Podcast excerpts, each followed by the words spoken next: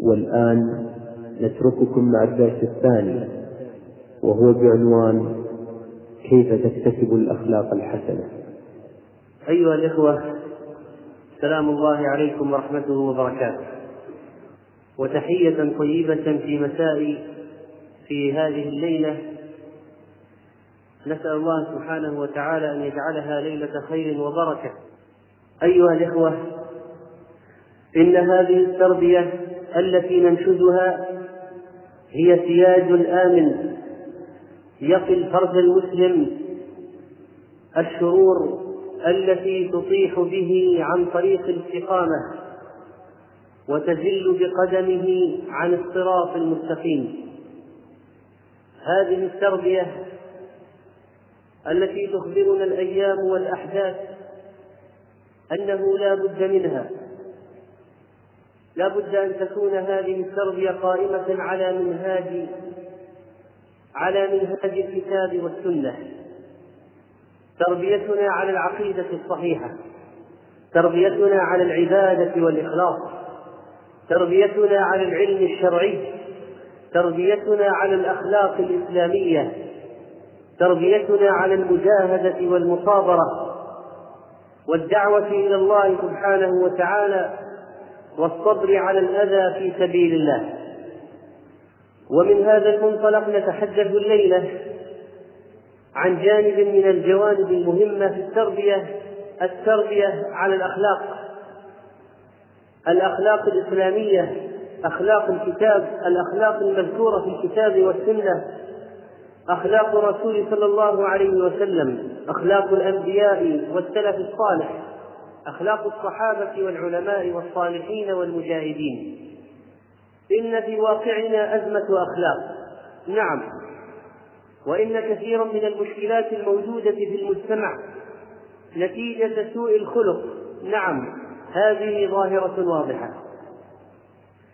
فأنت ترى أيها الأخ المسلم سوء الخلق يدمر العلاقات الزوجية ومنهم من لا تذكره زوجته بخير أبدا وهو أو غيره لا يشعر بمودة زوجته له على الإطلاق منهم من تذكره زوجته بعد وفائه بالخير العميم وتشعر نحوه بشعور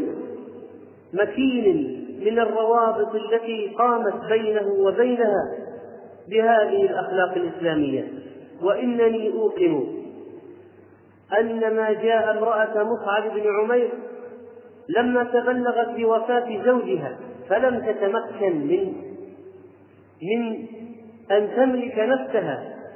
لقد صبرت على خبر موت الأب والأخ ولكن موت الزوج كان وقعه عليها عظيما ذلك أن مصعب الداعي المجاهد رضي الله عنه قد ضرب مثلا قد ضرب مثلا عظيما في تضحيته وجهاده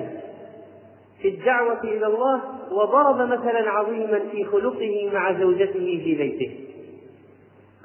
وأكثر المشكلات الزوجية اليوم عائدة إلى سوء الخلق وأكثر حالات السعادة الزوجية منبعها حسن العشرة والأخلاق الحسنة سوء الخلق مصيبة كبيرة حتى بين المصلين في المساجد فإنك ترى في بعض التعاملات وبعض الحركات ما ينبئك أن هذه الجموع من المصلين تحتاج إلى تربية عميقة على هذه الأخلاق الفاضلة لكي يعرف الناس التعامل مع بعضهم حتى داخل أروقة المكاتب بين الطلاب والمدرسين نماذج من سوء الأخلاق فمن جهة بعض المدرسين تعد وظلم ومن جهة بعض الطلاب استفزاز وتحدي وقلة أدب وتواقح وبين الموظف والمراجع كثير من سوء الخلق فتجد هذا يضغط عليه أو يعطيه من الكلام السيء ما يثير حفيظته وتجد ذاك يسيء في الخدمة والتعامل ويرمي المعاملات والأوراق ويؤخر ويسوف ويظلم ويعذب هذا المراجع وهكذا وكثيرا ما تسمع في بعض الدوائر والأماكن من أنواع السباب والمشاتمات بين الموظفين والمراجعين ما ينبئك على أن هناك أزمة أخلاق في المجتمع بين الجار وجاره كثير من الحالات التي فيها سوء خلق من انواع الاذيه من الاصوات العاليه او رمي القاذورات ونحو ذلك من الاساءات المتعمده التي تكون بين شخصيات مختلفه من الجيران رجالا ونساء بين سائقي السيارات في الشوارع تلمح هذا النمط من الاخلاق المتدنيه التي تعبر عن ظلم وتعد وتحدي وكل منهم يريد أن يكسر أنف الآخر بطريقة سياقته لسيارته وهكذا سوء الخلق حتى بين بعض حتى بين بعض الطلبة المنتسبين للعلم سوء أدب شيء من سوء الأدب مع العلماء في طريقة الخطاب والسؤال والمناقشة وهكذا أو التهجم والاتهام ونحو ذلك وكثير ممن انفض عنهم طلبتهم أتوا من هذا الباب سوء الخلق وإن مخططات أعداء الإسلام تركز على سوء الخلق وإفساد الأخلاق تركيزا كبيرا سواء كان هؤلاء من اليهود أو الماسونيين أو المبشرين بدين النصرانية وغيرها هؤلاء مخططاتهم قائمة على نزع الأخلاق كما قال رئيسهم في مؤتمرهم إن مهمتكم أن تخرجوا المسلم من الإسلام ليصبح مخلوقا لا صلة له بالله وبالتالي فلا صلة تربطه بالأخلاق التي تعتمد عليها الأمم في حياتها وبذلك تكونون أنتم بعملكم هذا طليعة الفتح الاستعماري في الممالك الإسلامية ونحن مسلمون لنا منهاج ولنا كتاب ولنا مراجع لنا أمور نحتكم إليها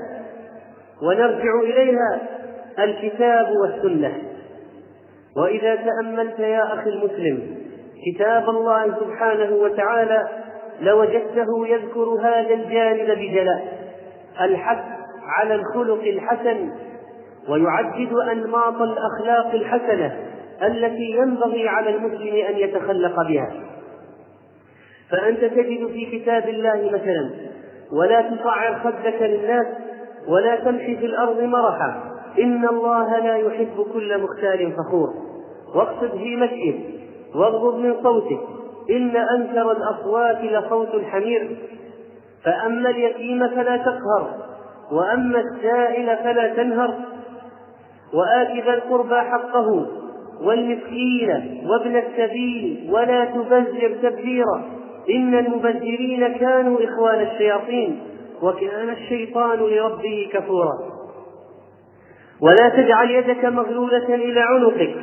ولا تبسطها كل البسط فتقعد ملوما محسورا ويقول أيضا في خلق آخر ذميم ولا تمشي في الأرض مرحا إنك لن تخرق الأرض ولن تبلغ الجبال طولا ومدح الله قوما فقال وعباد الرحمن الذين يمشون على الأرض هونا وإذا خاطبهم الجاهلون قالوا سلاما هذا من حسن أخلاقهم قد أفلح المؤمنون الذين هم في صلاتهم خاشعون والذين هم عن اللغو معرضون والكاظمين الغيظ والعافين عن الناس والله يحب المحسنين لا يحب الله الجهر بالسوء من القول وليعفوا وليصفحوا ألا تحبون أن يغفر الله لكم ومن عفا وأصلح فأجره على الله جمع الله مكارم الأخلاق في آية واحدة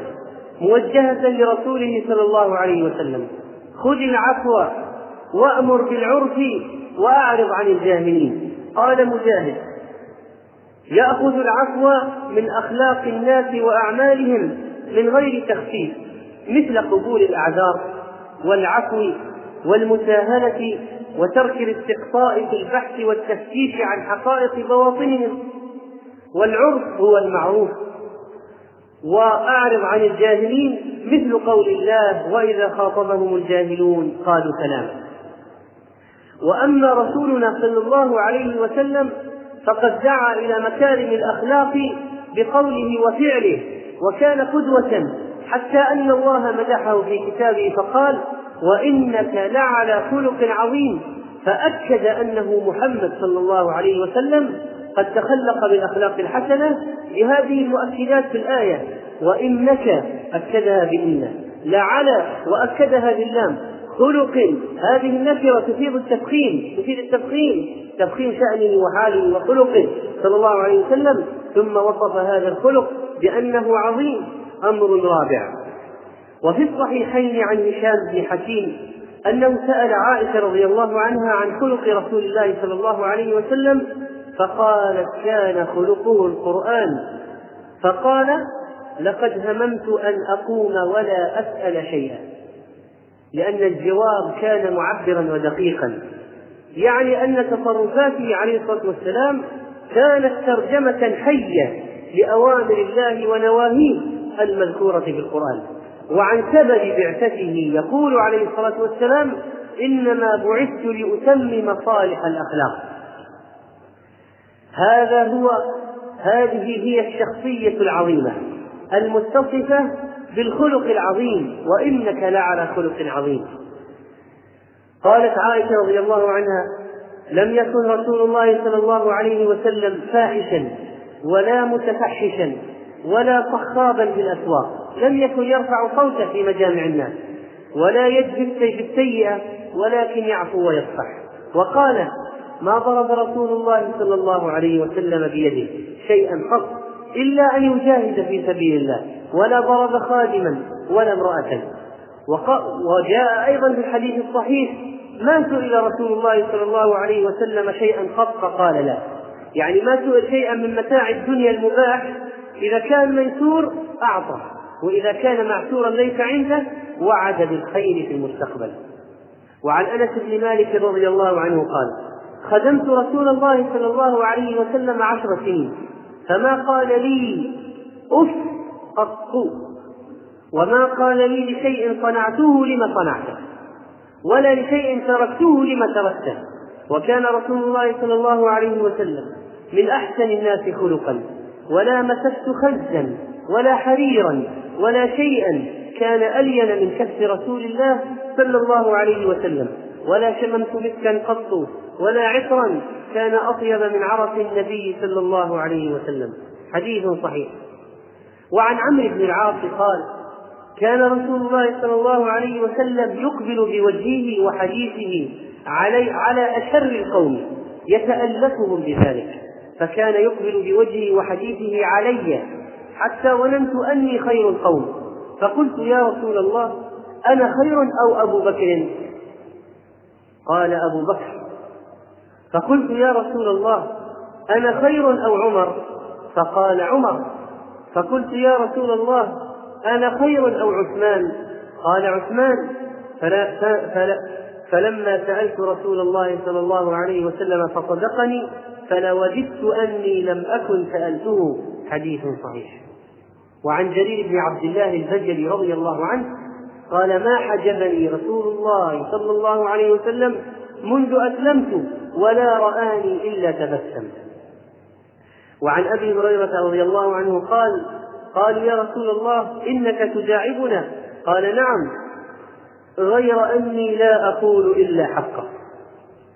غير أني لا أقول إلا حقا هذا نبيكم محمد صلى الله عليه وسلم في أخلاقه وألفاظه وتعاملاته أما في تواضعه فكان عجبا من العجب عن انس بن مالك قال ان امراه من الانصار ومعها صبي جاءت الى النبي صلى الله عليه وسلم فقالت له ان لي اليك حاجه فقال جئت باي طريق المدينه شئت اجلس اليك وفي روايه مسلم فخلا معها في بعض الطريق حتى فرغت من حاجتها وليس المقصود انه اختلى بها طبعا خلوا محرمه وانما في الطريق ابتعد شيئا ما عن الناس حتى لا يسمعوا كلامها لانها تريد ان تقول له شيئا خاصا وعن انس رضي الله عنه كان النبي صلى الله عليه وسلم يدعى الى خبز الشعير والاهاله السنخه ويجيب عليه الصلاه والسلام والإهانة السرقة هو الدهن المتغير الرائحة من طول المكس ليس خبيثا ولا متعفنا لكن حصل له تغير في رائحته من طول مكسه ما كان يستحقر هذه الأشياء ولو كانت بسيطة كان يلبي الدعوة لو دعيت إلى صراع لأجبت جاء أعرابي يوما يطلب من النبي صلى الله عليه وسلم شيئا فأعطاه صلى الله عليه وسلم ثم قال له أحسنت إليك قال الأعرابي ولا أجمل لا أحسنت ولا أجمل انظر إلى التعامل والدعوة والأسلوب فقال النبي صلى الله عليه وسلم إنك قلت ما قلت آنفا وفي نفس أصحابي من ذلك شيء فإن أحببت فإن أحببت فقل بين أيديهم حتى يذهب ما في صدورهم حتى يذهب ما في صدورهم عليه قال نعم فلما كان الغد جاء فقال له النبي صلى الله عليه وسلم إن هذا الأعرابي قال ما قال فزدناه فزعم أنه رضي أكذلك يقول الأعرابي أكذلك أمام الناس قال نعم فجزاك الله من أهل وعشيرة خيرا فقال رسول الله صلى الله عليه وسلم مثلي ومثل هذا كمثل رجل له ناقة شردت عليه فأتبعها الناس فلم يزيدوها إلا نفورا فناداهم صاحبها فقال لهم الآن لاحظ التطابق بين المثل وهذا هذه القصة المثل والأعرابي فأتبعها الناس فلم يزيدوها إلا نفورا فنادوا أرفق بها فأنا أرفق بها منكم وأعلم فتوجه لها بين يديها فأخذ فأخذ من قنا قمام الأرض فردها حتى جاءت واستناخت وشد عليها رحلها واستوى عليها وإن تركتكم حيث قال الرجل ما قال فقتلتموه دخل النار وهذا القرآن العظيم هذا القرآن العظيم فيه دستور للأخلاق وهذه سنة رسول الله صلى الله عليه وسلم فيها ذكر كثير للأخلاق الحسنة والتحذير من الأخلاق السيئة وعلماؤنا قد اهتموا بهذا الموضوع اهتماما كبيرا ولذلك تجدهم قد أفردوا الأخلاق بمؤلفات مثل كتاب مكارم الأخلاق الدنيا ومساوئ الأخلاق الخرائطي ولا تكاد تجد مصنفا في الحديث إلا وتجد في من أبواب الأدب الأخلاق والبر والصلة وأخرج البيهقي رحمه الله الآداب في كتاب مستقل وغيره وألف ابن عبد القوي منظومة الآداب وشرحها السفاريني في كتابه العظيم غذاء الألباب شرح منظومة الآداب وتجد كتبا مستقلة في بيان شمائله صلى الله عليه وسلم ككتاب الشمائل المحمدية للترمذي والشمائل المحمدية لابن كثير وكتاب أخلاق النبي صلى الله عليه وسلم لأبي الشيخ وصنف ابن القيم رحمه الله خصص جزءا من كتابه زاد المعاد لبيان اخلاقه عليه الصلاه والسلام وتجد الاحاديث فيها ذكر حسن الخلق والحظ عليه والحسن قال صلى الله عليه وسلم البر حسن الخلق ما هو البر جماع تعريف البر البر حسن الخلق وقال اتق الله حيثما كنت وأتبع السيئة الحسنة تمحوها وخالق الناس بخلق الحسن وقال أربع إذا كن فيك فلا عليك ما فاتك من الدنيا صدق الحديث وحفظ الأمانة وحسن الخلق وعفة مطعم وقال إن الناس لم يعطوا شيئا خيرا من خلق حسن وقال عليك بحسن الخلق وطول الصمت فوالذي نفسي بيده ما تجمل الخلائق بمثلهما وقال ما عمل ابن آدم شيئا أفضل من الصلاة وصلاح ذات البين وخلق حسن وقال عليه الصلاة والسلام أكمل المؤمنين إيمانا أحسنهم خلقا الموطؤون أكنافا الكنف الجانب والمقصود أن من يصاحبهم لا يناله منهم أذى الموطؤون أكنافا الذين يألفون ويؤلفون يحبون ويؤنسون ولا خير في من لا يألف ولا يؤلف وقال إن أقربكم مني منزلا يوم القيامة أحاسنكم أخلاقا وإن أحبكم إلي إن أحبكم إلي وأقربكم مني في الآخرة مجالس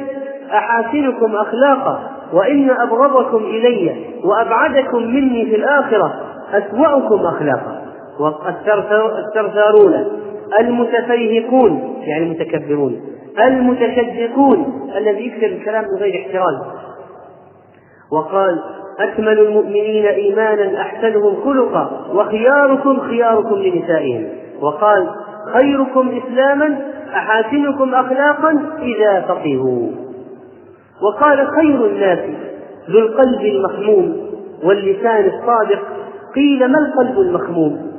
قال هو التقي النقي الذي لا إثم فيه ولا بغي ولا حسد قيل فمن على أثره قال الذي يشنأ الدنيا ويحب الآخرة قيل فمن على أثره قال مؤمن في خلق حسن والله يحب مكارم الاخلاق ويكره ويكره الاخلاق السيئه قال صلى الله عليه وسلم ان الله تعالى جميل يحب الجمال ويحب معالي الاخلاق ويكره استفسافها وقال إن الله كريم يحب الكرم ويحب معالي الأخلاق ويكره استفسافها وجاءت أحاديثه عليه الصلاة والسلام بجملة من الأخلاق الحسنة انظر إليه عليه الصلاة والسلام واستمع لقوله وهو يقول صل من قطعك وأحسن إلى من أساء إليك يسروا ولا تعسروا وبشروا ولا تنفروا وإذا غضب أحدكم فليسكت وقال من كظم غيظا وهو قادر على أن ينفذه دعاه الله على رؤوس الخلائق حتى يخيره من الحور العين يزوجه منها ما شاء حديث صحيح وقال من كان سهلا لينا حرمه الله على النار وقال المؤمنون هينون لينون كالجمل الأنف الذلول الذي يقاد بسهولة إن قيدا قال وإذا أنيخ على صخرة استناخ وقال من كف غضبه ستر الله عورته وقال الرسول صلى الله عليه وسلم مبينا ومؤكد على أخلاق معينة يركز عليها في حديثه إن فيك لخصلتين يحبهما الله الحلم والأناة وقال السؤدة في كل شيء غير إلا في عمل الآخرة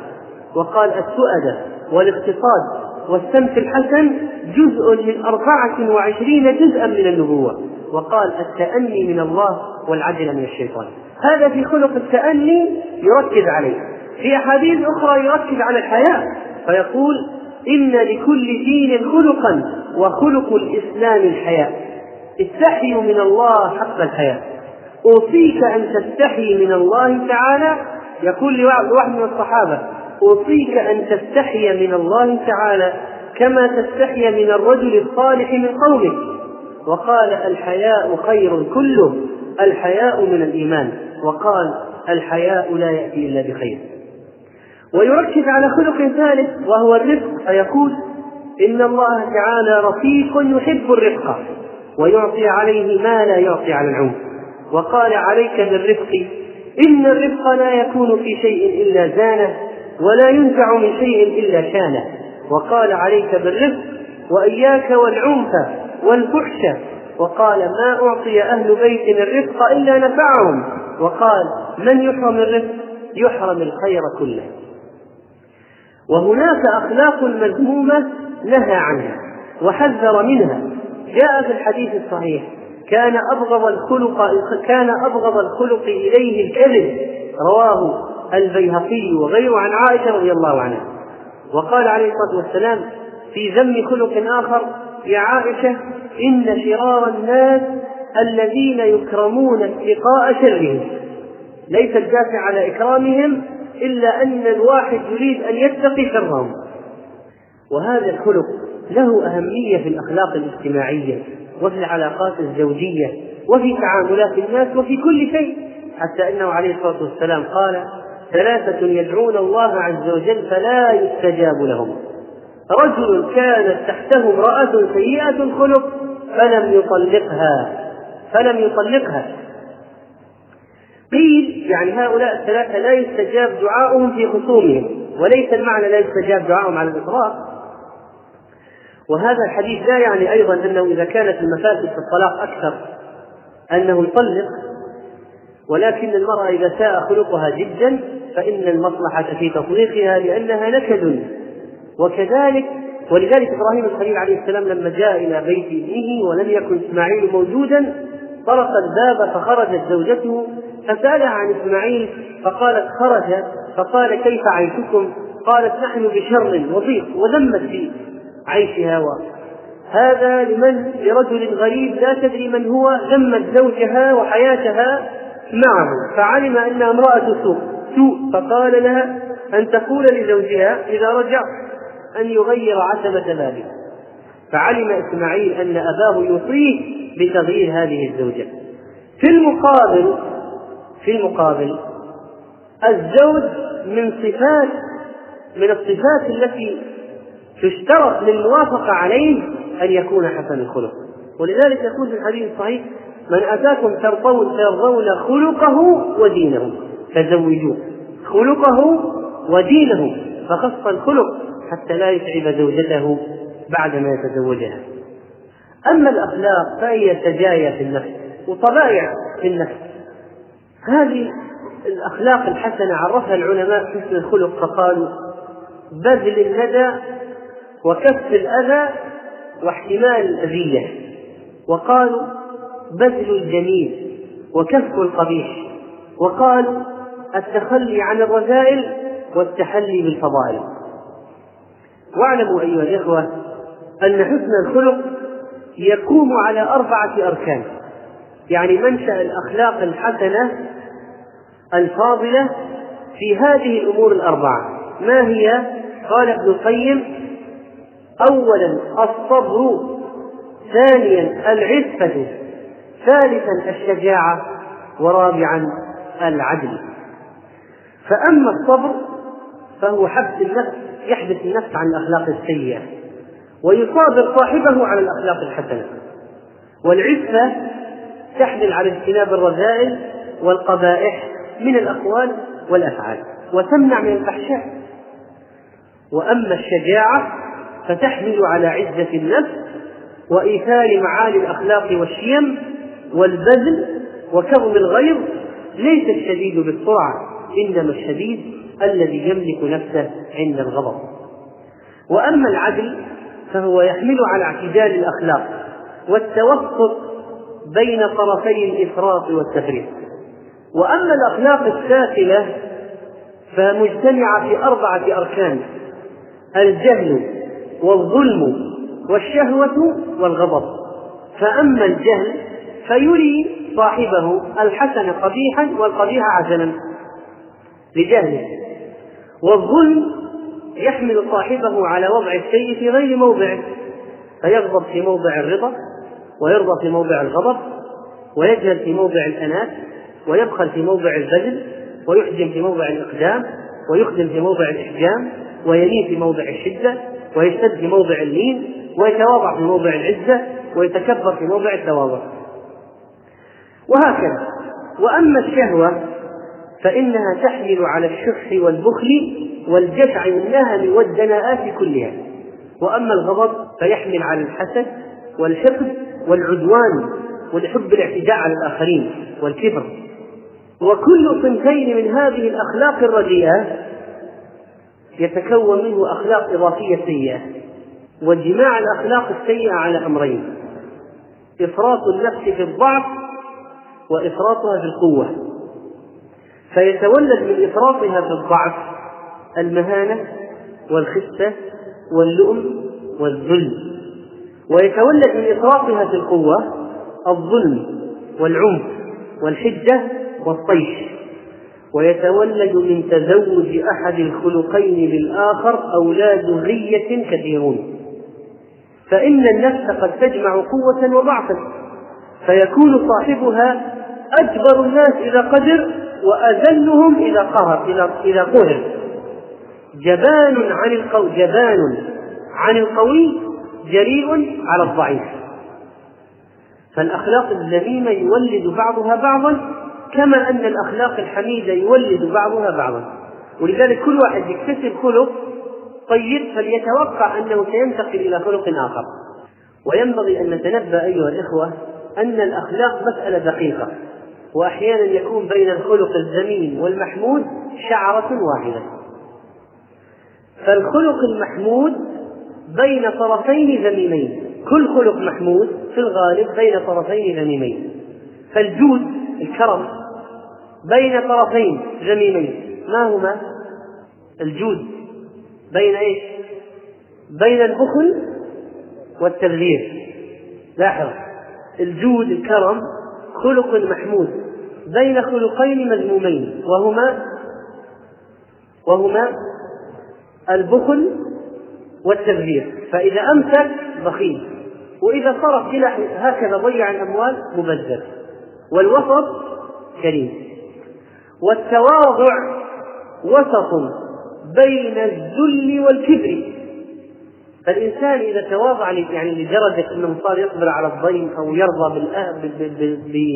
بالأشياء السيئة ولا يعترض على أي شيء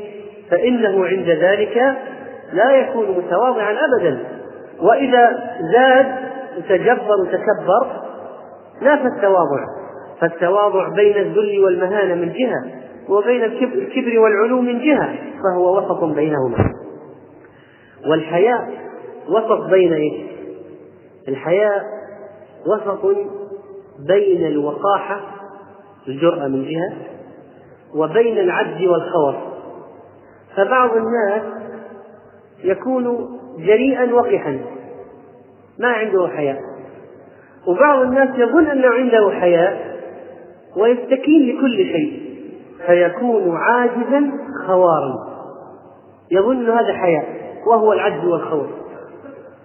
وهو العجز والخور وإذا تجرأ وزاد عن الحج دخل في الوقاحة والحياء رتبة بينهما والأناة خلق محمود بين طرفين جميلين الأناة ما هما الاستعجال الطرف الثاني ها التفريط والإضاعة بعض الناس أحيانا يقول نفسه متأني لكن في الحقيقة أنه فرط وأضاع وانتظر حتى راحت عليه الفرصة وبعض الناس متعجل جدا متسرع والأناس وسط بينهما فهو لا متسرع ولا أنه ينتظر الفرص حتى يسكت عن الفرص حتى تفوت عليه فهو يتمهل ويتروى ولكن يقتنص الأشياء المحمودة فلا تفوت عليه والشجاعة خلق محمود بين طرفين مذمومين ما هما؟ الجبن والتهور ففي ناس متهورين متسرعين إقدامهم غير محمود وهناك أناس جبناء والشجاعة بينهما والسعيد من عرف كيف يسير والقناعة خلق بين الشح والحرص من جهة وبين الخسة والرضاعة من جهة بعض الناس يعني يضيق على نفسه وعلى أهله يظن أنه قنوع بينما هو يعيش في خسة في في خسة ويضيع أهله ومن يقول وبعض الناس يكون عنده حرص وشح والقناعة وسط بينهما والرحمة وسط بين القسوة والضعف وبعض الناس يكون قاسي القلب لا يرحم لا يرحم الله من لا يرحم الناس وبعضهم يكون ضعيفا ذليلا ومن ضعفه ومن ضعفه آه، يعني يظن انها رحمه وليست برحمه انه لا يذبح شاة ولا يؤدب ولدا ولا يقيم حدا وهذا رسول الله صلى الله عليه وسلم ارحم الناس ذبح بيده الشريفه 63 ناقه واقام الحد قطع اليد على رجال ونساء تركوه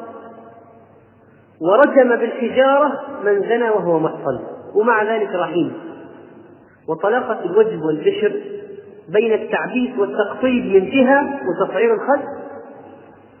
وبين إذهاب الهيبة وزوال الوقار فأنت إذا كان خطبت وعبست وجه كل أحد هذا خلق مذموم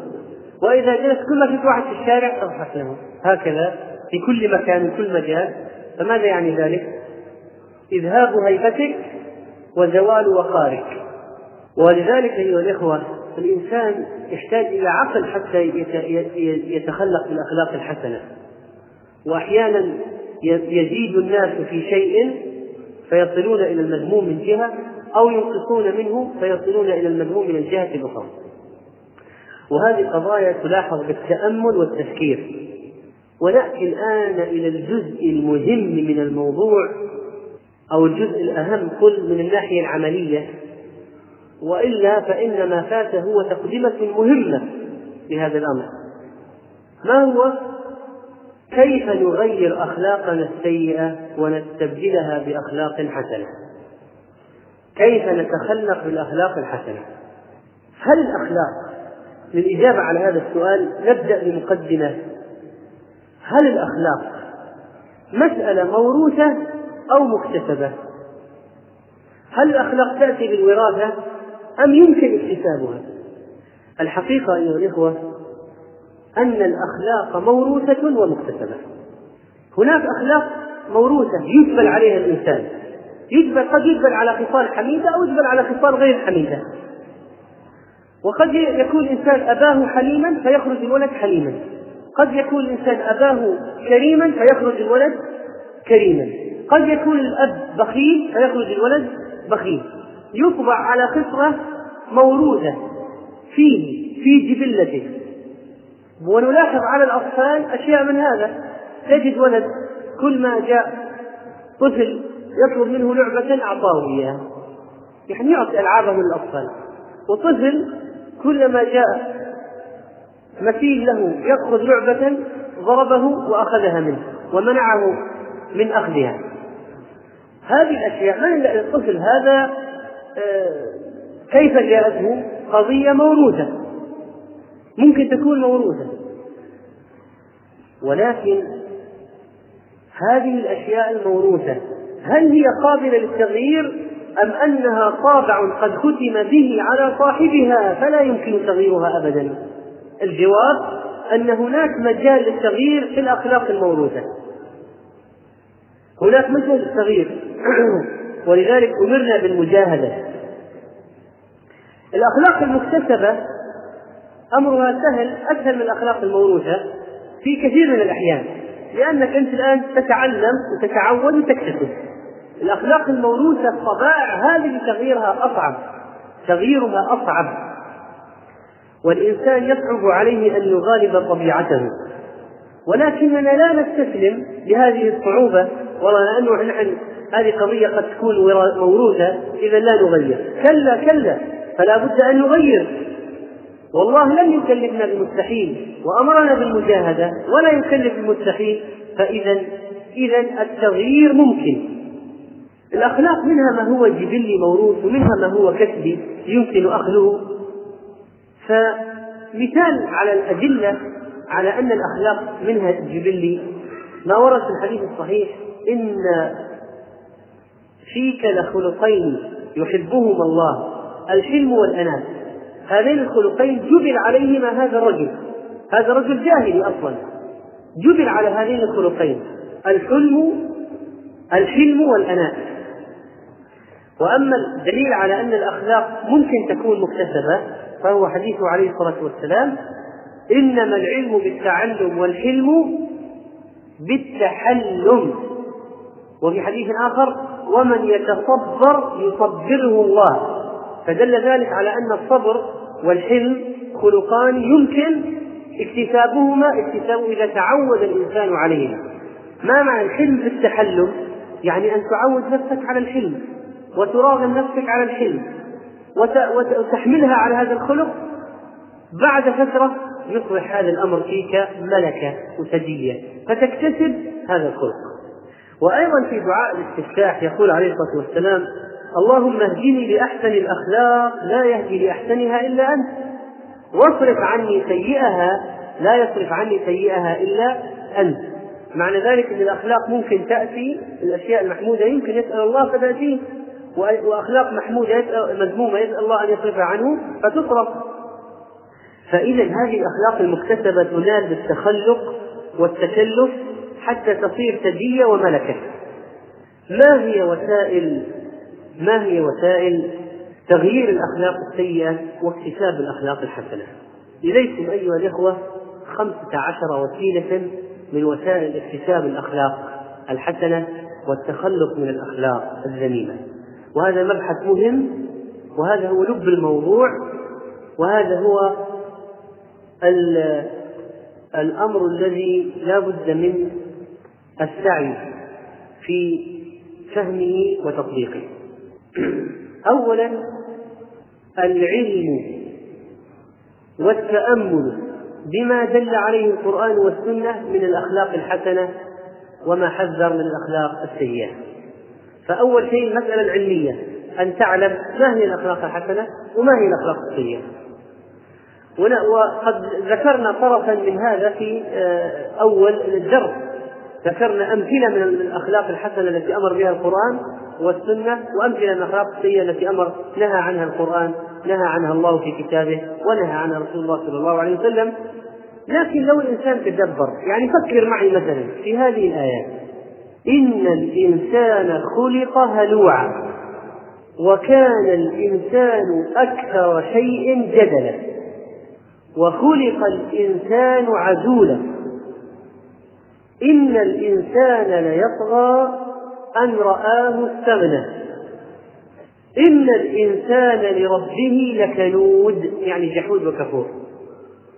فيظهر لك هنا أن الله عز وجل ذكر أخلاق مذمومة في الناس في الإنسان منها العجلة منها الجدال منها الطغيان منها الجحد ومنها الهلع وفسره بقوله إذا مسه الشر جزوعا وإذا مسه الخير منوعا إذا نحن إذا تأملنا تأملنا في الأخلاق السيئة وتعلمنا الأخلاق السيئة اجتنبناها وإذا تعلمنا الأخلاق الحسنة شرعنا في اكتسابها ثانيا المجاهدة من أعظم وسائل تغيير الأخلاق السيئة إن لم تكن هي أهمها على الإطلاق كيف يكتشف الإنسان أن عنده خلق سيء إذا حصلت حادثة ضربا صار شيء أثاره فقال كلمة سيئة أو أتى بتصرف غلط يعرف أنه عنده خلق إيه؟ غضبي سيء أو أو فحش في الكلام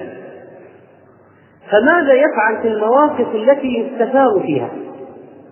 ينبغي أن يثبت نفسه ويمسك نفسه ويصبر عن أن يتكلم بكلمة فحش أو يأتي بتصرف غير لائق بالمسلم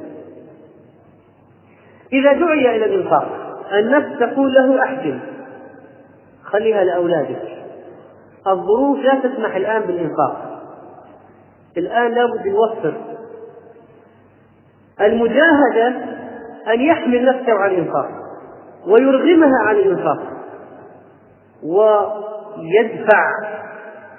ويعطي بسخاء فيزول هذا الشح من نفسه ويحل محله الكرم والسخاء والجود إذا هو أدمن هذه العادة وهي الإنفاق في سبيل الله ومقاومة النفس فالمجاهدة ومقاومة النفس هي الأساس والله وعد خيرا فقال والذين جاهدوا فينا لنهدينهم سبلنا وكثير من الشباب والناس عموما يحاولون ويجاهدون انفسهم فواحد يقول لك انا انسان حمقي سريع الانفعال شديد الغضب واحاول في نفسي واجاهد نفسي اجاهد نفسي لكنني افشل احيانا فهذا الفشل شيء مفهوم لان هذه الجبله التي عندك في هذا الخلق لا يمكن أن تغيرها بين عشية وضحاها فإذا ستنجح أحيانا وستفشل أحيانا هذا أمر مفهوم واضح ولذلك فإن اليأس من الفشل في بعض الأحيان لعملية المجاهدة شيء مذموم يحتاج إلى تغيير ولا بد أن يكون الأمل في نفوسنا ونحن نحاول أن نغير أخلاقنا ثالثا الأخذ بالأسباب الشرعية لإزالة الأخلاق السيئة وللحمل على الأخلاق الحسنة مثال الرسول صلى الله عليه وسلم أمرنا بأشياء عند الغضب الغضب شيء مذموم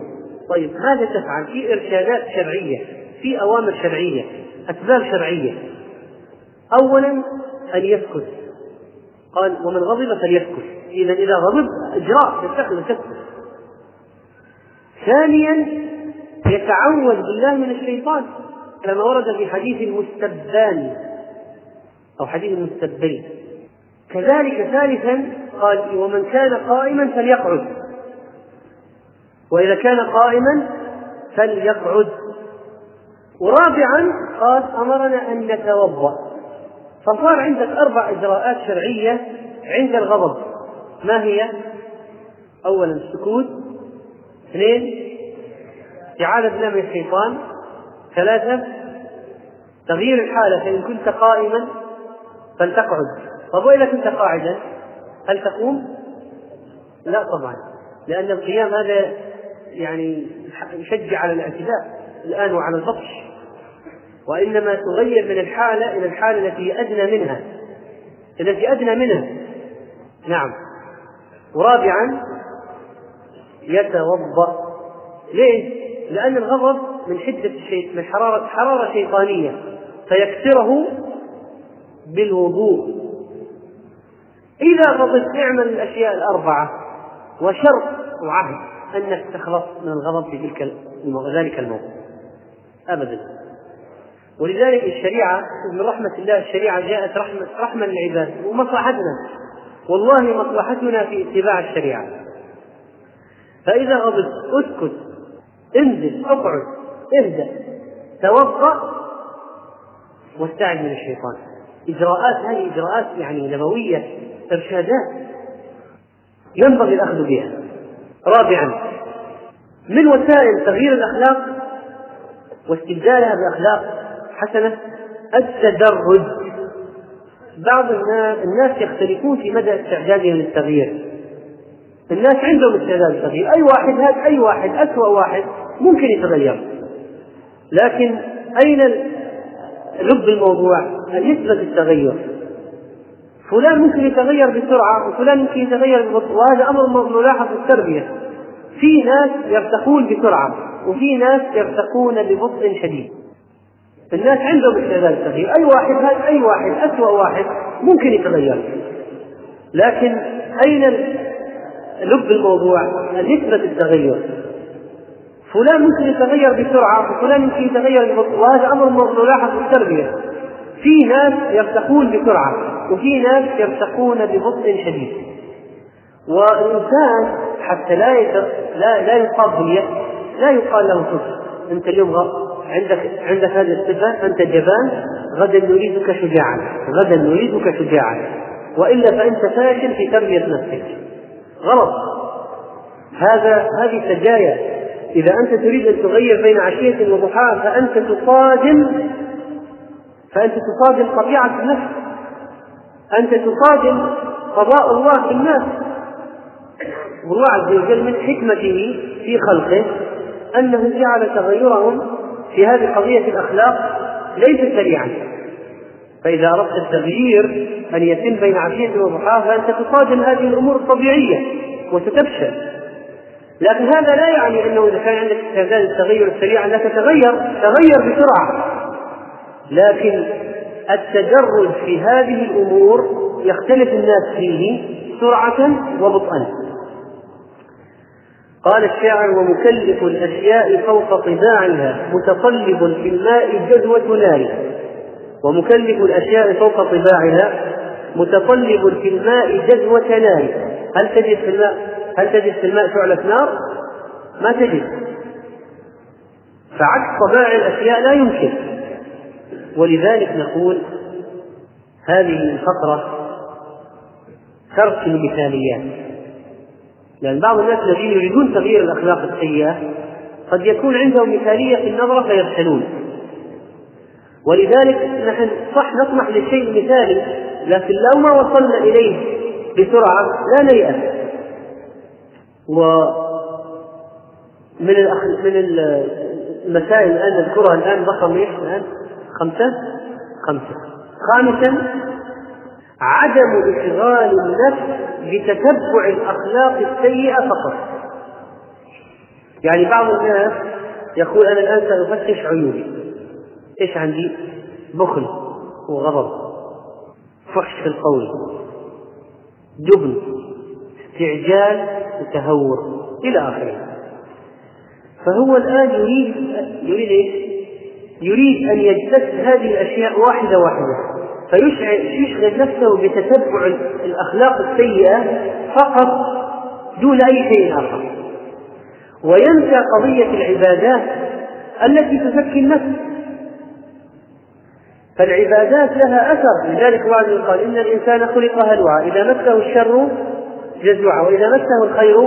منوعا إلا المصلين والذين يحفظون فروجهم وأماناتهم ولعهدهم راعون وفي أموالهم حق للسائل والمحروم فإذا الصلاة والصدقة وحفظ الفرد والوفاء بالعهد وأداء الأمانة هذه أشياء تعين على إيه؟ التخلص من الأخلاق السيئة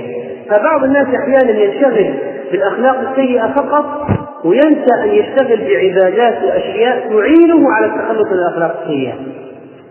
ما مثال هذا؟ نوضحه بمثال ذكره ابن القيم رحمه الله ذكر مناقشه مع شيخ ابن تيميه لطيفه ذكرها في مدارج السالكين ضمن النقاش يقول يعني يقول مثال الشخص هذا الذي ينشغل بالاشياء السيئه فقط ويغفل عن الاشياء الاخرى وان يسير الى الله يقول مثل مثل انسان مسافر في طريق سفر في أرض فيها حيات وعقارب فإذا قال أنا أريد أن أبحث عن كل حية وعقرب وأقتلها حتى لا تنهشني فإذا انشغل في تتبع الحيات والعقارب فقط هل سيصل؟ قد لا يصل وقد يغلب بحية أو عقرب تنهشه فيهلك لكن ماذا يكون الوضع الصحيح؟ قال يمشي ويتحاشى الشر فإن عرض له شيء فليقتله ويواصل مسيره يمشي ويتحاشى الشر فإن عرض له شيء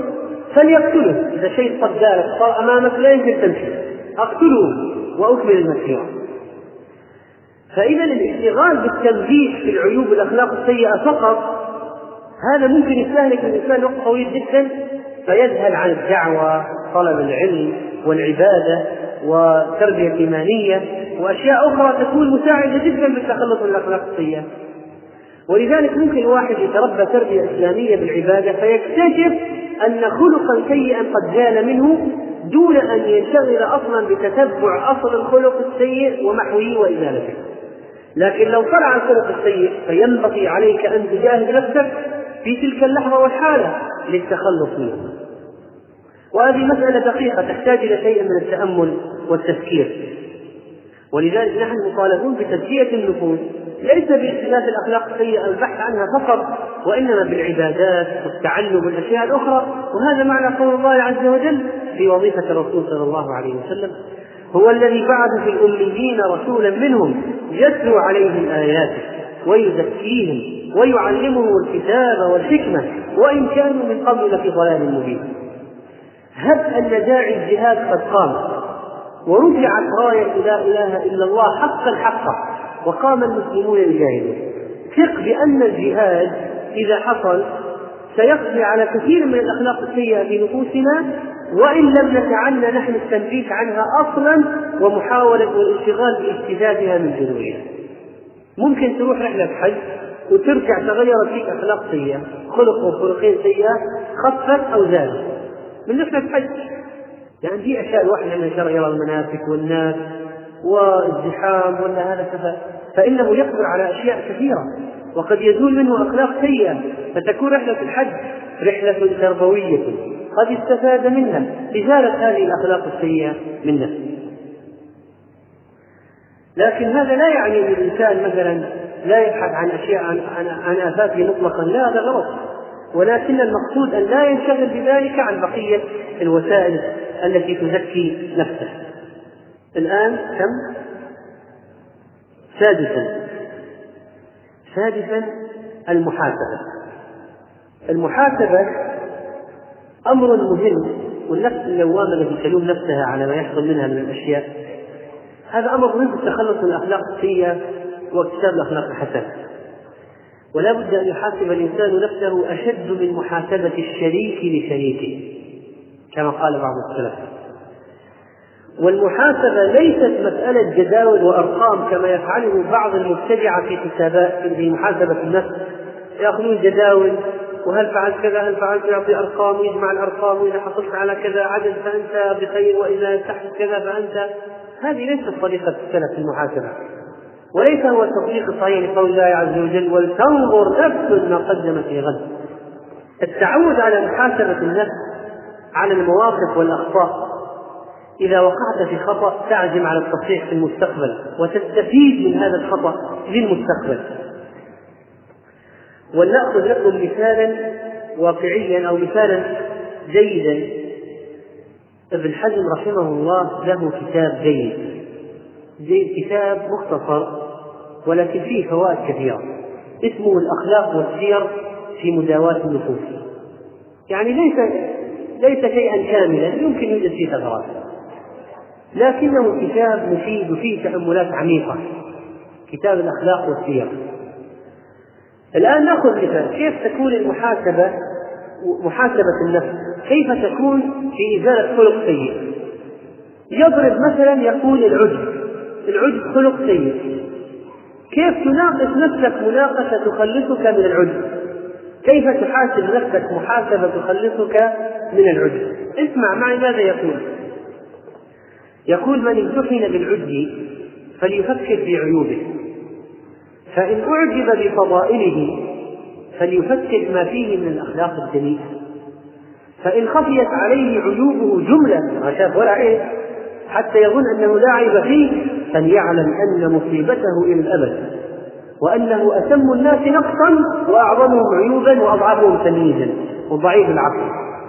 لأن العاقل هو من ميز عيوب نفسه فغلبها وسعى في قمعها والأحمق هو الذي يجهل عيوب نفسه قال واعلم يقينا أنه لا يفهم إنسي من نقص حاشا الأنبياء فمن خفيت عليه عيوب نفسه فقد سقط ما يمكن يوجد واحد فينا الان نحن المستمعين هنا ما يمكن يوجد فينا واحد لا عيب فيه ما يمكن مستحيل وما ادري بسماع عيوب الناس خصله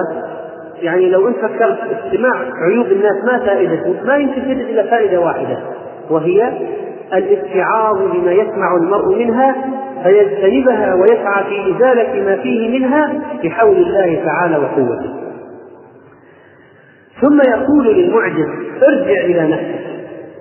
فإذا ميزت عيوبها فقد داويت عذبك لأنك إذا تفطنت العيوب وظهرت لك أمامك لائحة العيوب فكيف ستعجب بنفسك وقد ظهرت أمام عينيك لائحة عيوبك ولا تمثل بين نفسك وبين من هو أكثر عيوبا منك هذه مسألة مهمة يعني لا تقل في إيه في ناس أسوأ مني وأتعس مني واتكثر عيوبا مني لا يقول إذا فعلت ذلك ستستسهل الرذائل وتكون مقلدا لأهل الشر ثم يقول فإن أعجبت بعقلك ففكر في كل فكرة سوء تحل بخاطرك لو واحد أعجب بعقله كم فكرة سيئة خطرت في بالك فكر كم مرة مثلا تأمل كم مرة فكرت أن تفعل فاحشة كم مرة خطر لبال خاطر سوء؟ كثير ففكر في كل فكرة سوء تحل بخاطرك وفي أضاليل الأمان الطائفة بك فإنك تعلم نقص عقلك حينئذ وإلا لو كان عقلك كامل ما جاءت في هذه الخواطر السيئة وإن أعجبت بآرائك فتفكر في سقطاتك واحفظها ولا تنساها كل واحد فيه سقطات واخطا اخطاء شنيعه في بعض الاحيان يقول لا تنسى الاخطاء حسبت حسابات وطلعت حساباتك غلط ما مريت بحالات مررت بحالات اصاب غيرك فكر في هذه الحالات فيزول عتابك فإنك إن فعلت ذلك فأقل أحوالك أن يوازن سقوط رأيك بصوابه فتخرج لا لك ولا عليك والأغلب أن خطأك أكثر من صوابك وهكذا كل أحد من الناس بعد النبيين صلوات الله عليهم وإن أعجبت بعملك إذا صار الإعجاب بها في العمل فتفكر في معاصيك افرض أنك مثلا شاهدت إنسان ملهوف محتاج يبتغيه فأعنته وقدمت له خدمة عظيمة جدا وقام على رجليه فقد يدخل في نفسك عد بالعمل تكون يعني اليوم انا اليوم لو مت انا من اهل الجنه لو مت انا الان من على العمل هذا قد ياتي في بالك عد بالعمل فماذا تفعل؟ يقول تفكر في معاصيك وفي تقصيرك وفي معاشك ووجوهك فوالله لتجدن من ذلك ما يغلب على خيرك ويغطي على حسناتك فليقل همك حينئذ وأبدل من العجب تنقصا لنفسك وإن أعجبت بعلمك تضرب واحد صار يقرأ ويحفظ طالب علم ويفهم ويستنبط أشياء ويستنتج ويفهم معنى كلام العلماء وهذه يحصل فاعلم أنه لا خصلة لك فيه كيف تجيء العلم أن تعتقد أنه موهبة من الله وهبك إياها ربك فلا تقابلها بما يسخطه فلعله ينسيك ذلك بعلة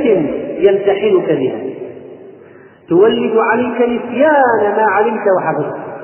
ولقد أخبرني عبد الملك بن طريف وهو من أهل العلم والذكاء واعتدال الأحوال وصحة البحث أنه كان ذا حظ من الحفظ عظيم لا يكاد يمر على سمعه شيء يحتاج إلى استعادته خلاص مرة واحدة ويحفظ وأنه ركب البحر فمر به فيه هول شديد في البحر شديد جدا جدا أنساه أكثر ما كان يحفظ وأخل بقوة حفظه إخلالا شديدا يقول ابن وأنا أصابتني علة فأفقت منها وقد ذهب ما كنت أحفظ إلا ما لا قدر له فما عاودته إلا بعد أعوام يعني ما استرجعت المشكورات هذه من بعد هالهم هذا والكربة أو هالعلة هذه إلا بعد أعوام والذي يعجب بعلمه ايضا لاذهاب العجب من نفسه من الوسائل ثم تفكر في ان ما خفي عليك وجهلته من انواع العلوم اكثر بكثير مما تعلم فالذي يعجبك بنفاذك فيه اكثر مما تعلم منه فاجعل مكان العجب استنقاصا لنفسك واستغفارا لها فهو اولى وسيله اخرى تفكر في من كان اعلم منك تجدهم كثيرا فلتهم نفسك عندئذ وتفكر في إخلالك بعلمك وأنك لا تعمل شيء آخر كم عملت من العلم اللي عندك لو صار عندك عجز فكر كم في المئة من العلم الذي تعلمته نفذته وطبقته فيسقط عجبك بالكلية وإن أعجبت بشجاعتك فتفكر في من هو أشجع منك ثم انظر في تلك اللجنة التي منحك الله إياها فيما صرفتها فإن كنت صرفت في معصية فأنت أحمق لأنك بذلت نفسك فيما ليس ثمنا لها وإن كنت صرفتها في طاعة فقد أفسدته بالعدل فصرت الآن فصرت الآن بين النارين ثم تأمل هذه الشجاعة كيف ستزول عنك إذا بلغت من الكبر عتيا وصرت صرت من عداد العيال والصبي والصبيان في الضعف وإن أعجبت بجاهك ومنصبك ومكانتك في الشركة والمؤسسة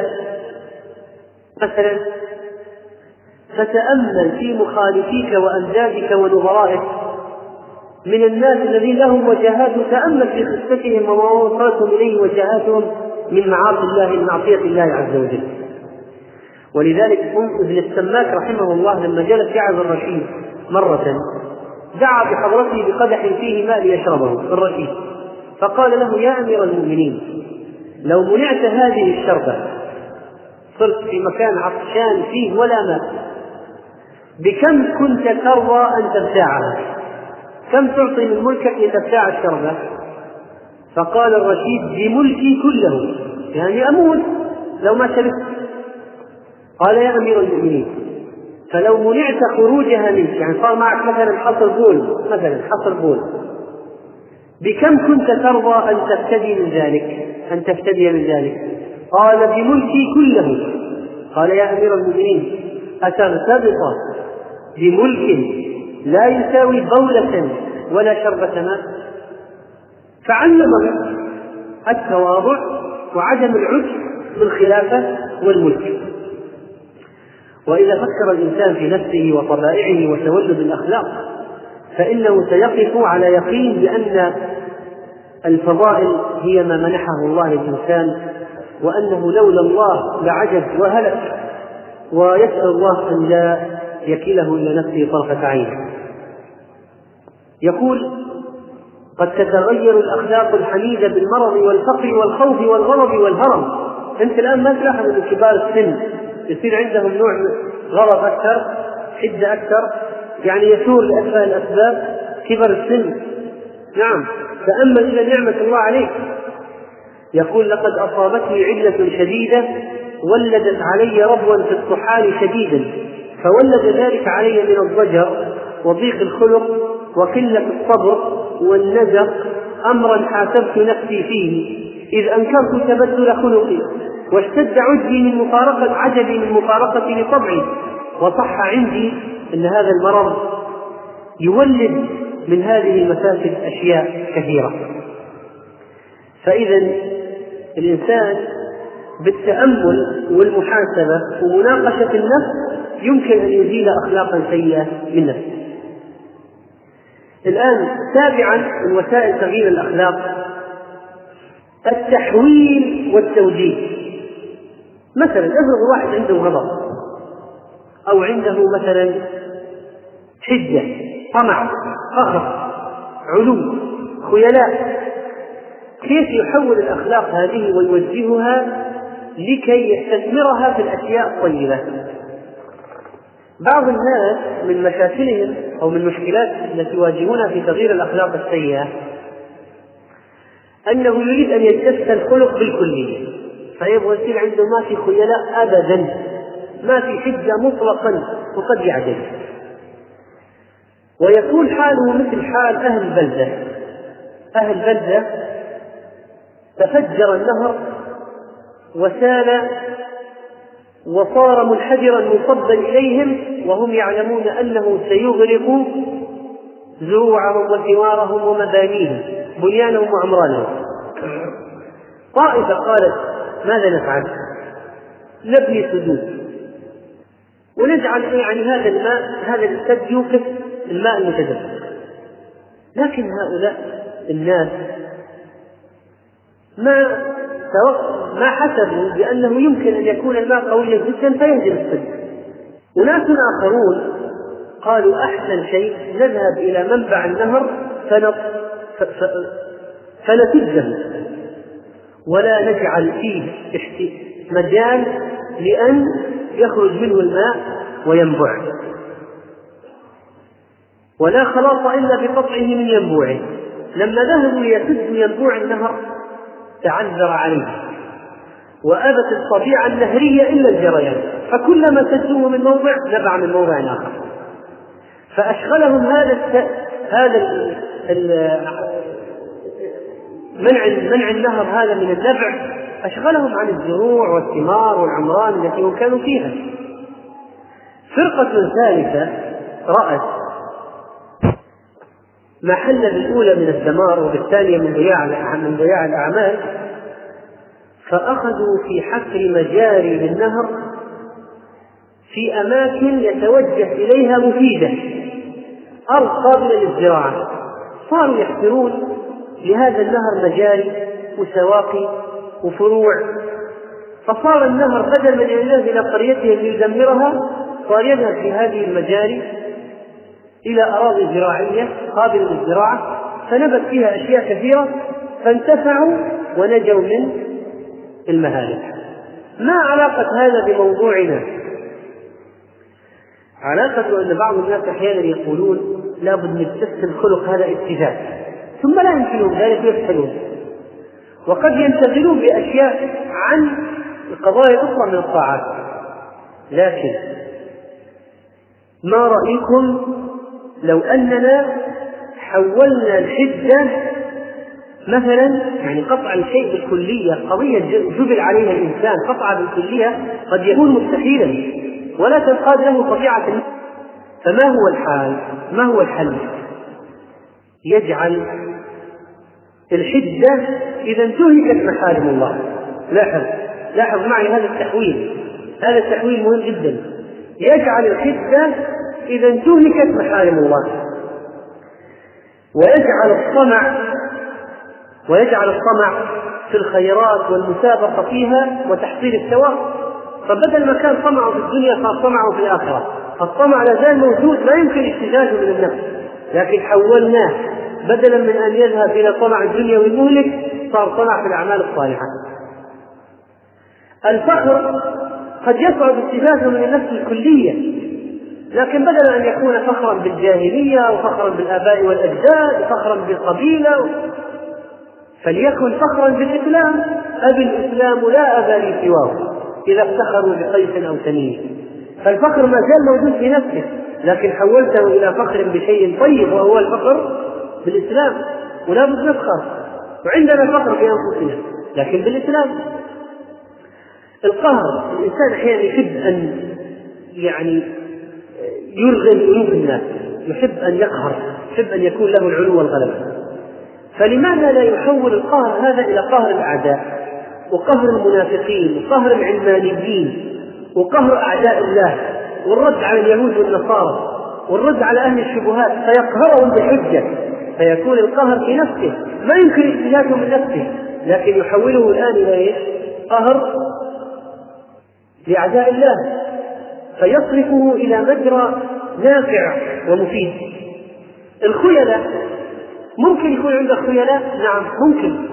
حول الخيلاء الى الاشياء الطيبه مثلا مثلا الخيلاء على اهل الباطل مثل الاختيال في الحرب الرسول صلى الله عليه وسلم أذن بلبس الحرير, ومشية الخيلاء في الحرب أذن بها وقال هذه مشية يقول والله إلا في هذا الموسم وصار الصحابي يخرج يتبختر لاحظ يتبختر ويتمايل ويلبس الحرير أمام صفوف الأعداء فإذا حولنا الخيلاء من شيء سيء على عباد الله المستضعفين إلى الخيلاء على الأعداء وفي الحرب فإذا في خيلاء وهكذا ومن تأمل هذا الباب وجد أن فيه مواءمة وملائمة لطبيعة النفس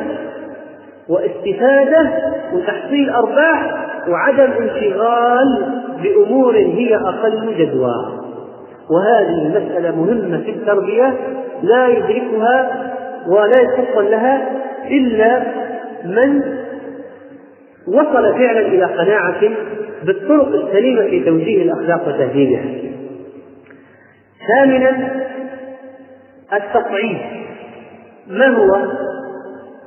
تحويل تصنعات الشخص من الاشياء الدنيئه الى الاشياء العاليه ومن الاشياء الصغيره التافهه الى كبار الامور فمثلا يقول الله عز وجل ولا تمدن عينيك إلى ما متعنا به أزواجا منهم زهرة الحياة الدنيا لنفتنهم فيه لا نفسك بالصغائر والترهات وجمع الأموال والركض وراء الدنيا ترى هذه أشياء زهرة تبلى والزهرة تعرف أنت الزهرة آه، بسرعة تموت تذبل هذه فتنة لنفتنهم فيه وقال ورزق ربك خير وأبقى نقلوا من من صعد في نفسه الاهتمام من الاشياء الدنيئه زهره الحياه الدنيا ما متعنا ازواجا منهم الى ورزق ربك خير وابقى ولذلك التربية من, من الأشياء التي فعلها عليه الصلاة والسلام في نفوس أصحابه الدالة على عظم تربيته لهم أنهم كانوا ناس همم تافهة مشغولين في الجاهلية بأي شيء الخمر النسوان الحروب دفن البنات آه، النوادي المنتديات الكلام الفارغ التافه ما ما عندهم هدف صاروا بعد الاسلام قادة في العالم فاتحين قدوات علماء حكماء يعني الرسول صلى الله عليه وسلم نقل الصحابة من اهتمامات دنيئة في الجاهلية إلى معاني الأمور والتطلع نحو أشياء قيادة العالم قيادة العالم وإذا كانت النفوس كبارا تعبت في مرادها الأجسام أنت إذا كان عندك طموحات وأهداف عليا تسعى لها حسب طموحاتك بعض الناس يقول أنا أريد أن أكون مدير الشركة هذه طموحاتي أنا أريد أن أكون دكتور إلى آخره فتنطلق أعمالهم في هذا الشيء لكن إذا وضعوها في طلب العلم في الجهاد في الدعوة اهتدى على يديه خلق وحفظ آيات وأحاديث بمعانيها وتعلم أحكام وجاهد في الله فأبلى بلاء حسنا فيكون قد صعدت في نفسه في الاهتمامات بالأشياء الدنيئة إلى مستوى عالي في الاهتمام بالأمور بالأمور العظيمة وهذا الأمر فيه وسائل مثل التشويق التحديد التحسين والتزيين الممارسة انظر مثلا في قول الله عز وجل لما آه، حدثت حادثة في الإفك وتكلم فيه عائشة من تكلم وكان ممن تكلم يعني غلام لأبي بكر اسمه مصطح بن وثالة تكلم في عائشة أبو بكر بعد ما نزل قراءة عائشة غضب ومنع قطع النفقة عن مصطح عقابا له فنزل قول الله عز وجل وليعفوا وليصبحوا ألا تحبون أن يغفر الله لكم فأبو بكر الصديق رضي الله عنه لما شاف المسألة ألا تحبون أن يغفر الله قال بلى يا رب أنا أحب أن تغفر لي انتقلت القضية في نفسي من الانتقام من الشخص إلى شيء أعلى وهو الحلم والعفو عمن ظلمك والإحسان إلى من أساء إليك وهكذا ارتفعت المسألة بهذا الأسلوب وهو ألا تحبون أن يغفر الله لكم تاسعا الإبدال من وسائل تغيير الأخلاق السيئة انظر إلى كل خلق جميل وضع بدلا منه عكسه مثل ما ذكرنا نحن في الشجاعة والتهور ومثل ما ذكرنا في التسرع والتأني ومثل ما ذكرنا في البخل والكرم ومثل إلى آخره أبدل كل خلق جميل حاول أن تأخذ عكسه فأبدل فأبدل آه، الجبن وليصبح مكانه شجاعة والكرم بدل البخل والتواضع بدل الكبر والحياء بدل القحة والجرأة غير المحمودة وهكذا عاشرا قراءة سير الصالحين في أخلاقهم أخلاق الأنبياء الصحابة الصالحين العلماء لأن هؤلاء قدوة حسنة وهذا جانب القدوة فانت اذا قرات في اخلاقهم شوف الان كل عالم من العلماء اذا نظرت الى ترجمه شيء تجد مثلا نسبه ولادته آه، نشأته مثلا طلبه رحلاته لابد تجد جانب اسم اخلاقه اخلاقه كل ما جئت الى واحد من العظماء تجد جانب في حياته مسطره اخلاقه اقرا هذه اخلاقه وهذه اخلاقه اقراها اقراها فانها تحملك على التشبه بهؤلاء الكرام إن التشبه بالكرام فلاح الحادي عشر ملازمة أصحاب الأخلاق الحسنة من الأحياء والاحتكاك بهم تستفيد تخيلوا يا جماعة لو وضعنا جبانا في وسط قوم شجعان ماذا يحدث له؟ لو وضعنا بخيلا بين في وسط قوم كرماء ماذا يحدث له؟ يتغير أكثر من الوسط وهذا يؤكد لنا أهمية التربية الجماعية أهمية التربية الجماعية وأن الناس الذين يريدون أن يتربوا داخل بيوتهم دون اختلاط الطيبين لن يستفيدوا كثيرا الوسيلة الثانية عشرة تكثير الدوافع لهذا التخلق بالخلق الحسن والاستعانة بالخلق السيء كلما كثرت دوافعك لشيء كلما تحمست له أكثر فمثلا بعض الناس مثلا يعمل عمل في شفقة من باب ايش؟ من باب الرحمة، يعني صار عنده رحمة بالأمر، تفاعل مع الحدث. بعض الناس يعملوا يعني من باب الإنسانية في التعامل. بعض الناس يعمل التصرف الطيب هذا من باب العادة، انه متعود على الشيء. بعضهم يعمله تقليدا للآخرين، وبعضهم يعمله ابتغاء الأجر وابتغاء الجنة ولتكفير السيئات ولتعليم الآخرين يكون قدوة جعلنا المتقين إماما ولتربية نفسه إذا كلما كثرت دوافعك للتخلص من الخلق السيء صار حماسك حماسك لهذا أكثر فكثر الدوافع وتفضل أن تعمل كل عمل حاول التغيير ما هي دوافعك لهذا لتنال الأجر ورضا الله والجنة وتكون قدوة للآخرين وتربي نفسك على هذا الأمر وهكذا الثالث عشر التأمل في الحوافز الأخروية في مصير أصحاب الأخلاق الحسنة ومصير أصحاب الأخلاق السيئة بمعنى آخر الترغيب والترهيب فلما الإنسان مثلا يقرأ حديثه عليه الصلاة والسلام أثقل شيء في الميزان الخلق الحسن أثقل شيء في ميزان المؤمن خلق حسن إن الله يبغض الفاحش المتفحش البذيء إن أكمل المؤمنين إيمانا أحسنهم خلقا وإن حسن الخلق ليبلغ درجة الصوم والصلاة إن المؤمن ليدرك بحسن الخلق درجة القائم الصائم وفي رواية القائم بالليل القائم بالهواجر ما من شيء يوضع في الميزان أثقل من حسن الخلق وإن صاحب حسن الخلق لا يبلغ به درجة صاحب الصوم والصلاة ماذا تشعر إذا أنت قرأت حديث الترغيب هذه بحافز دافع إلى العمل فيكون هذا من المعين لك على التخلص من الأخلاق السيئة مثلا خذ هذا أنا زعيم ببيت في ربض الجنة لمن ترك المراء وإن كان محقا تحت وبيت وسط الجنة لمن ترك الكذب وإن كان مازحا وبيت في أعلى الجنة لمن حسن خلقه وبيت في أعلى الجنة لمن حسن خلقه مثلا حديث من كفر غضبه ستر الله عورته ومن كظم غيظا ولو شاء أن يمضيه أنظاره ملأ الله قلبه رضا يوم القيامة هذا في الآخرة وفي الدنيا من الترغيبات يقول عليه الصلاة والسلام صلة الرحم وحسن الخلق وحسن الجوار يعمرن الديار ويزدن في الأعمار فإذا من باب التحكيم والتوسعة عليك في الدنيا أن تحسن الخلق وإذا أردت وسيلة أو من أسباب زيادة العمر فحسن خلقك لأن حسن الخلق من أسباب زيادة العمر في المقابل شوف حديث الترهيب البذاء من الجفاء والجفاء بالنار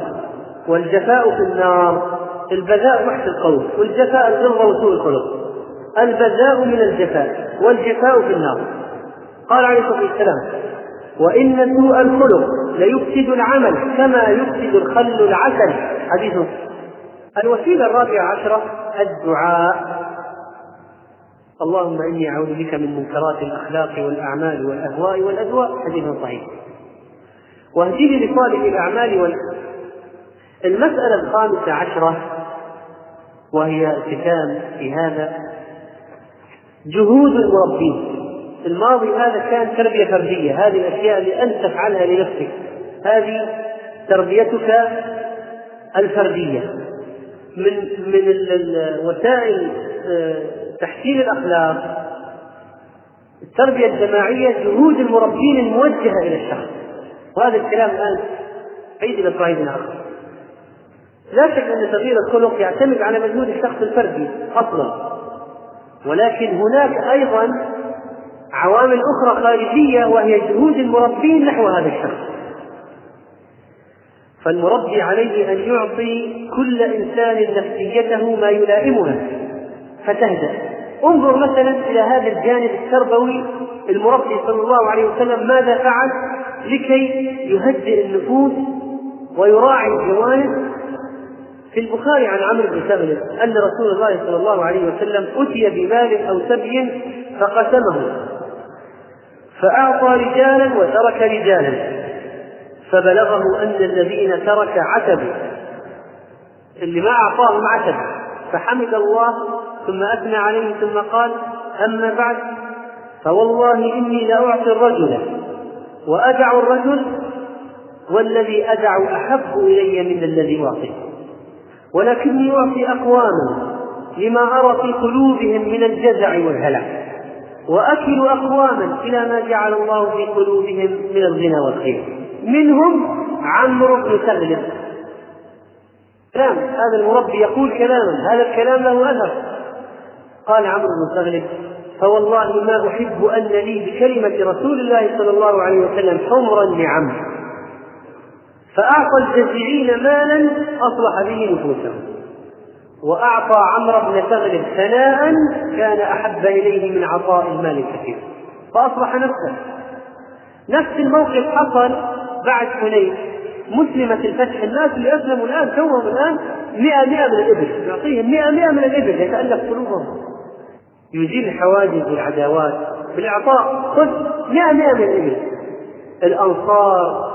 الذين جاهدوا مع الرسول صلى الله عليه وسلم خرجوا من المدينة وتعبوا ما أعطاهم ولا شيء تكلم بعضهم قالوا يعني يعطي كفار قريش ولا زالت ولا يعطي قريشا ولا زالت سيوفنا تقطر من دمائهم سول الان طالعين مع من فتح مكه يعطي هؤلاء من غنائم حنين 100 من الابل نحن ما لنا شيء فلما سمع عليه الصلاه والسلام ذلك بلغته المقوله جمعهم فسأل ماذا حصل؟ ماذا قيل؟ قال فقهاؤهم يا رسول الله أما يعني أولو العلم فينا ما قالوا شيء وأما بعض أحداثنا صغار الأسنان فقد قالوا هذه الكلمة فقال الرسول صلى الله عليه وسلم كلمته المؤثرة المؤثرة جدا لدرجة أنهم قد بكوا حتى أخضلوا لحامهم ألا ترضون أن يذهب الناس بالشاء والبعير وترجعون برسول الله إلى رحالكم صلى الله عليه وسلم اللهم اغفر الانصار وابناء الانصار وابناء ابناء الانصار وابناء الانصار الناس الانصار طابت انفسهم فعلا هذه كلمات لكن طابت انفسهم قالوا بلى رضينا رضينا بهذا القسم العظيم يذهب الناس بالشاء والبعيد ونحن نرجع باكبر غنيمه واعظم شيء معنا في الدنيا رسول الله صلى الله عليه وسلم نرجع به رضينا برسول الله حظا وقسما ونصيبا فجهود المربين أيضا من وسائلهم استغلال الحوادث يعني لو أنت مثلا رأيت ظلم أمامك حصل ممكن تربي ولدك أو صديقك أو مدفوعك بهذه الحادثة فتقول انظر إلى الظلم ماذا جر من العواقب الوخيمة هذا الشخص الذي يتربى معك يكره الظلم لأنك استغلت الحادثة في تفهيمه أن هذا الظلم عاقبة وخيمة أو رذيلة من الرذائل أو فضيحة من الفضائح أو بالعكس مثلا مشهد طيب رأيت مشهدا فيه عدل فلفتنا نظر من معك إلى هذا المشهد استغللت الحدث والتعليق عليه ومشاهد الشجاعة أو الجبن ما كذلك من الوسائل المربين ضرب الامثال الرسول صلى الله عليه وسلم مثلا كان يربي الناس على الكرم وعدم البخل والانفاق وعدم التقدير عدم المنع والشح يقول مثلا يضرب لهم يقول المنفق مثل واحد عليه زرع مثل واحد عليه زرع آه، كلما انفق ازدادت ازداد هذه حتى صارت سابغه لجميع اعضاء جسمه ومثل البخيل عليه زرع كلما بقي ازدادت الحلقات حبسا على اجزاء جسده فضرب هذا المثل ضرب المثال هذا من عمل المربين او من عملهم ايضا ضرب المثل لاصحاب الاخلاق الفاضله لا ترى الى حديث الرسول صلى الله عليه وسلم ارأس امتي بامتي ابو بكر مثلا واصدقهم حياء عثمان فهو لفت نظرنا استخدم استخدم شخصيات تميزت بأخلاق معينة حتى يحمسنا نحن الأمة الذين نتربى على أحاديثه بأن نكون عندنا رأفة ويكون عندنا حياة بأن نقتدي بأبي بكر في رأفته وبعثمان في حيائه وكان يقول إن موسى كان رجلا حييا ستيرا لا يرى من جلده شيء استحياء منه هذا يعلم يضرب لنا مثل من الواقع شخصية تميزت بالحياة تتحمس النفوس فهكذا تكون جهود المربين إذا من عوامل تصحيح الأخلاق السيئة واستبدالها بأخلاق حسنة وهذا واجبنا جميعا أن نربي أنفسنا ونربي غيرنا والحقيقة أيها الأخوة أن الكلام في موضوع الأخلاق كلام طويل و نرى لكثرة المشاكل الموجودة في الواقع والعلاقات والإخوة الذين ساءت علاقاتهم مع بعضهم والأزواج والناس والجيران فالأمر يحتاج إلى تأكيد ويحتاج إلى زيادة كلام وعرض واحد ولذلك يحتمل يحتمل أن يكون هناك درس آخر بعنوان شجرة أخلاق المسلم نذكر فيها ونعدد الأخلاق الإسلامية ما هي ما أدلتها وأمثلتها يعني تخلق أن عن عرضنا الأخلاق وأهميتها وأدلتها في القرآن والسنة قدوتنا الرسول صلى الله عليه وسلم فلعلنا مثل هذا في موضوع آخر ما هي الأخلاق التي يجب أن نتخلق بها ونظريا وعمليا وكيف نقلت هذه الأخلاق الحسنة إلى الواقع وكيف طبقها الرسول صلى الله عليه وسلم الصحابه الأنبياء والصحابة والتابعين وهكذا فنسأل الله سبحانه وتعالى أن يهدينا سبلنا وأن يقينا شر أنفسنا إنه ولي ذلك والقادر عليه يقول هذا الأخ فائدة التربية الجماعية ذكر شيخ الإسلام كلاما جميلا في اقتضاء الصراط المستقيم عن أهل الإبل وشدتهم وغلظتهم وتأثرهم وذكر حال أهل الغنم وسهولتهم نعم ابن تيمية رحمه الله ذكر هذا الحديث السكينة في أهل الغنم والخيلاء والفخر في أهل الإبل في الفجاجين أهل الإبل ليه؟ لأن الإنسان إذا احتك بشيء أثر فيه حتى الحيوانات والبهائم البدو الذين يحتكون بالإبل يكون عندهم فخر خيلاء والذين يربون الغنم يكون عندهم سكينة من أين أتتهم, أتتهم وتسربت إليهم من هذه الأحياء التي يعايشونها قال بعض أهل السير أن محمد عبد الله رحمه الله كان ذا حدة وجهها على أهل البدع والضلال وكذلك في ابن تيمية طيب فإذا كانت الحدة محمودة ولا تؤدي إلى مفسدة أكبر فنعم تكون في موقعها وجه الحدة إلى أهل البدع والضلال لكن إذا كانت الحدة إذا وجهتها إليه نفروا من الدين فلا يصلح استخدامه عينيه في ناس يا جماعة الله الله صلى الله عليه وسلم قال عن المنافقين واغلظ عليهم وجه الرسول صلى الله عليه وسلم ان يغلب على المنافقين ما في فائده من دعوتهم مهما استعملت الفتنه ما في فائده قال اذا اغلظ عليه فاذا استخدم الغلظه نعم وهذا السؤال يقول ماذا ترى واجب الشاب المسلم في المرحله الحاليه؟ وهذا السؤال اخي نختم به كلامنا الحقيقه ايها الاخوه ان هذه المرحله متشابكه ومعقده واظن ان الامه الان وصلت الى وضع لم تصل اليه من قبل وأن الأحداث الخطيرة والأشياء الجسيمة التي حصلت قد أخرت أخرت وضع المجتمع الإسلامي أو وضع الأمة الإسلامية سنوات طويلة للوراء ومكنت لأهل الشر والفساد والبغي والظلم وأذهبت كثيرا من العقائد وفروع العقيدة فساءت أحوال الناس في الولاء والبراء وهذه من مهمات العقيدة وحصل بين الناس تقاطع وحصلت أشياء كثيرة من الأمور العظيمة الشنيعة لكن نحن لا نيأس ونحن نعلم أن وعد الله بالنصر آت لا محالة كنا نحن جيل الصحوة فأبناؤنا إن شاء الله هم جيل النصر ومع ذلك نقول اللهم إنا نسألك نصرا عزيزا وفتحا قريبا نراه بعيننا ويشفي صدور قوم مؤمنين إن شاء الله ولا تستغربوا أيها الإخوة يعني مهما ازدهمنا الليل تكون الدنيا المغرب بعدين إغرام اغرام ظلام الليل إغرام الليل إغرام إذا اشتد الظلام طلع خيط الفجر معترضا الفجر الصادق ولا بد للفرق لا بد بعد الكربة كل اشتد يا أزمة تنفرد فنحن كل ما اشتدت الأحوال علينا كلما أيقنا بأن موعود الله سيأتي لكن المهم يا جماعة الآن هو الإعداد والتربية وقد أثبتت الأحداث أنه بدون منهج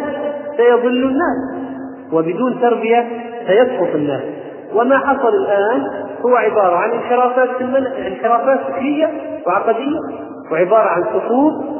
وزلة أقدام في هذه القضية فنحن الآن نحتاج إلى تغسيل المنهج والتربية عليه توضيح المنهج والاستقامة عليه أمران مهمان ويجب أن تتداعى الجهود وتتوافر الطاقات من أجل تحقيق هذه القضايا توضيح المنهج والسير عليه والتربية عليه ليس هناك حل لمواجهة الأزمات هذه إلا بهذه الطريقة فاستقم كما أمرت ومن تاب معك أسأل الله لي ولكم التوفيق والسداد ونسأله سبحانه وتعالى أن يفتح علينا وأن يقينا شر انفسنا وان يلم علينا بالنصر القريب العاجل انه على كل شيء قدير والله تعالى اعلم